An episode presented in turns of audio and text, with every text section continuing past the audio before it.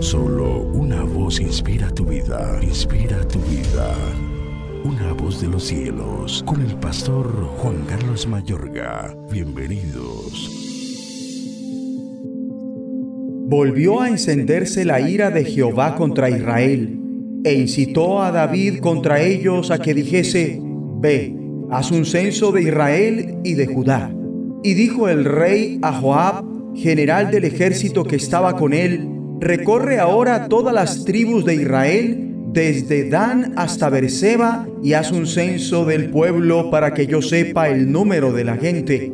Joab respondió al rey, añada Jehová tu Dios al pueblo cien veces más tanto como son, y que lo vea mi señor el rey.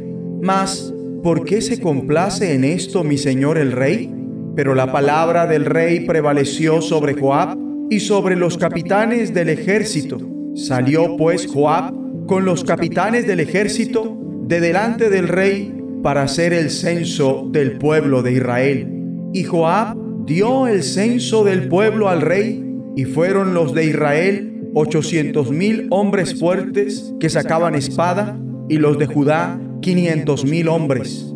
Después que David hubo censado al pueblo, le pesó en su corazón, y dijo David a Jehová, yo he pecado gravemente por haber hecho esto, mas ahora, oh Jehová, te ruego que quites el pecado de tu siervo, porque yo he hecho muy neciamente. Y por la mañana, cuando David se hubo levantado, vino palabra de Jehová al profeta Gad, vidente de David, diciendo, Ve y di a David, así ha dicho Jehová, tres cosas te ofrezco, tú escogerás una de ellas para que yo la haga Vino pues Gad a David y se lo hizo saber y le dijo, ¿quieres que te vengan siete años de hambre en tu tierra? ¿O que huyas tres meses delante de tus enemigos y que ellos te persigan? ¿O que tres días haya peste en tu tierra? Piensa ahora y mira qué responderé al que me ha enviado. Entonces David dijo a Gad, en grande angustia estoy, caigamos ahora en mano de Jehová porque sus misericordias son muchas, mas no caiga yo en manos de hombres.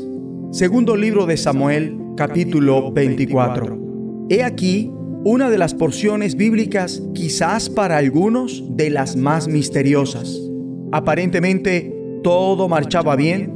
David estaba rodeado de buena gente, como se narra en el capítulo 23, recibía mucha ayuda y respaldo de sus tres hombres más poderosos y también de su más amplio círculo de los 30.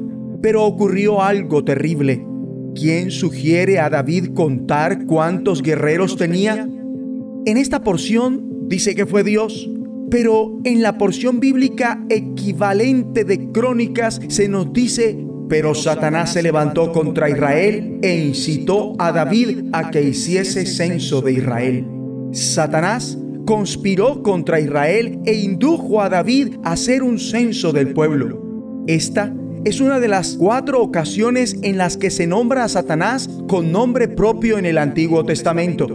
Obviamente, aunque esto parece confuso, queda claro que Factiblemente Dios le permite a Satanás hacer esto con David como se lo permitió también hacer algún día con su siervo Job. Y permite esto con David para de esta forma darle un escarmiento a su pueblo, pues leímos, volvió a encenderse la ira de Jehová contra Israel.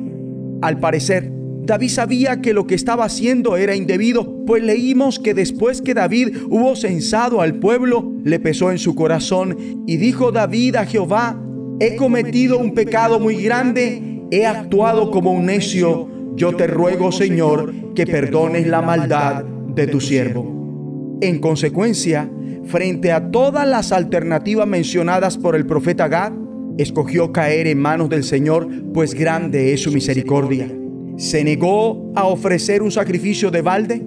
Tras su sacrificio el Señor tuvo piedad del país.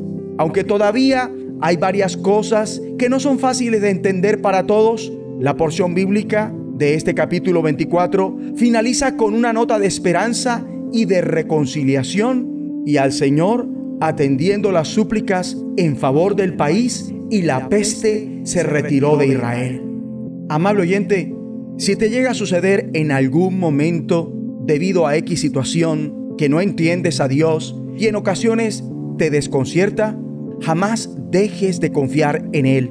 Él sabe lo que hace. Él siempre tiene el control y lo que sea que no entiendas ahora, un día te lo hará entender. Esta es su promesa para ti. Vamos a orar. Abba Padre, ayúdame a confiar en ti también en medio del desconcierto y la incertidumbre. Te agradezco porque un día tu sabiduría será manifiesta enteramente. Te agradezco porque eres bueno y tu amor dura para siempre. En el nombre de Jesucristo. Amén.